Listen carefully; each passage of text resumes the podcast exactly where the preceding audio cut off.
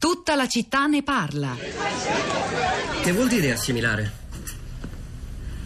Beh, significa capire. Sì, esatto, Cindy. O anche assorbire. Chi risponde?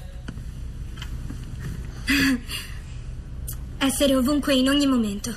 Quindi se associamo l'ubiquità all'assimilazione? Assimilazione ubiqua, assorbire ovunque in ogni momento. Molto esaustivo, George. E come si riesce a immaginare qualcosa se le immagini ci vengono sempre fornite da altri? Chi di voi ha letto 1984? Le entità del potere lavorano sodo per annientarci il cervello. E allora?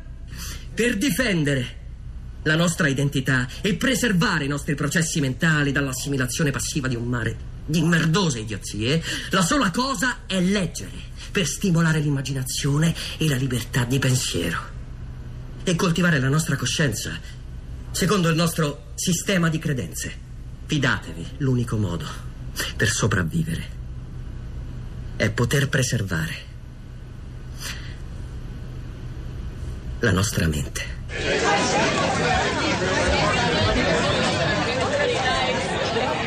Detachment, il distacco, un film eh, del 2011 di Tony Kay con eh, l'attore Adrian Brody nei, parli, nei, panni di Henry Bars, un insegnante di letteratura, eh, un uomo solitario, introverso, incaricato di andare a insegnare in un istituto degradato della periferia americana dove deve fare i conti con una realtà opprimente, problemi sociali, mancanza di ambizioni, speranze per il futuro e poi però si appassiona a questa realtà che tuttavia, come dicono i critici, coglie le falle di un sistema di istruzione come quello eh, americano americano a proposito di istruzione e inclusione sociale, insomma le grandi differenze.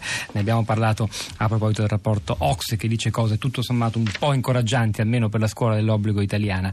Molto diverso il sistema americano raccontato da, da questo film. Continuiamo dunque con la nostra piazza, questa giornata dedicata a Tullio De Mauro nell'anniversario della sua, della sua nascita, andando in primo luogo sui social network che abbiamo già evocato come armia, arma a doppio taglio, diceva la studentessa Greta da Napoli rispetto al suo impatto sulla lettura. Rosa Polacco. Eh, Armando Piotaglio, chissà cosa eh, penserebbe adesso Tullio De Mauro qui davanti. Top Trend Italia che è un account Twitter che tiene conto di quanto movimento c'è intorno a un hashtag o a una questione.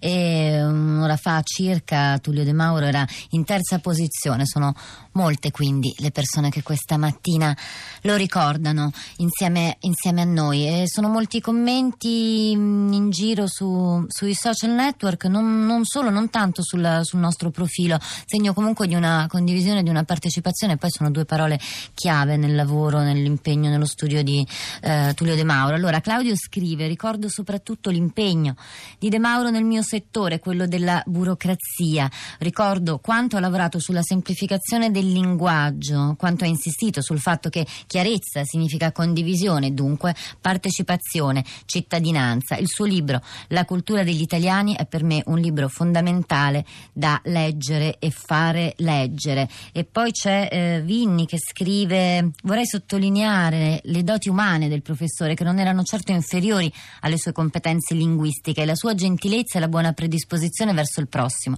Lo ricordo alla sapienza quando sulle scale lo fermai per manifestargli il mio dispiacere per non riuscire a seguire tutte le sue lezioni, per spiegargli il motivo. Si intrattenne qualche minuto per dialogare un po' con me, alla fine disse qualcosa che ancora ricordo insieme al suo sguardo. Disse: Non si preoccupi troppo, lei studi, mi raccomando, studi.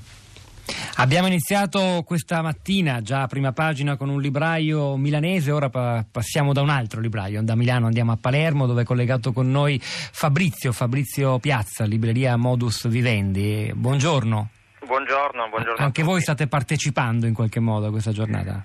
Stiamo partecipando, abbiamo già iniziato sui nostri profili social, si parlava poco fa di social, lo faremo questo pomeriggio in libreria alle 18.30 eh, con la collaborazione dell'università e di tre insegnanti eh, molto coinvolte in questo senso che sono Rosa Calò, Mari D'Agostino e Antonella Marchese che avranno il compito di delineare il lascito complesso, variegato di De Mauro eh, al, al, settore dell'italianistica, dell'analisi, della semplificazione dei testi, della didattica, proprio sul capire, sulla comprensione si concentrerà il loro intervento.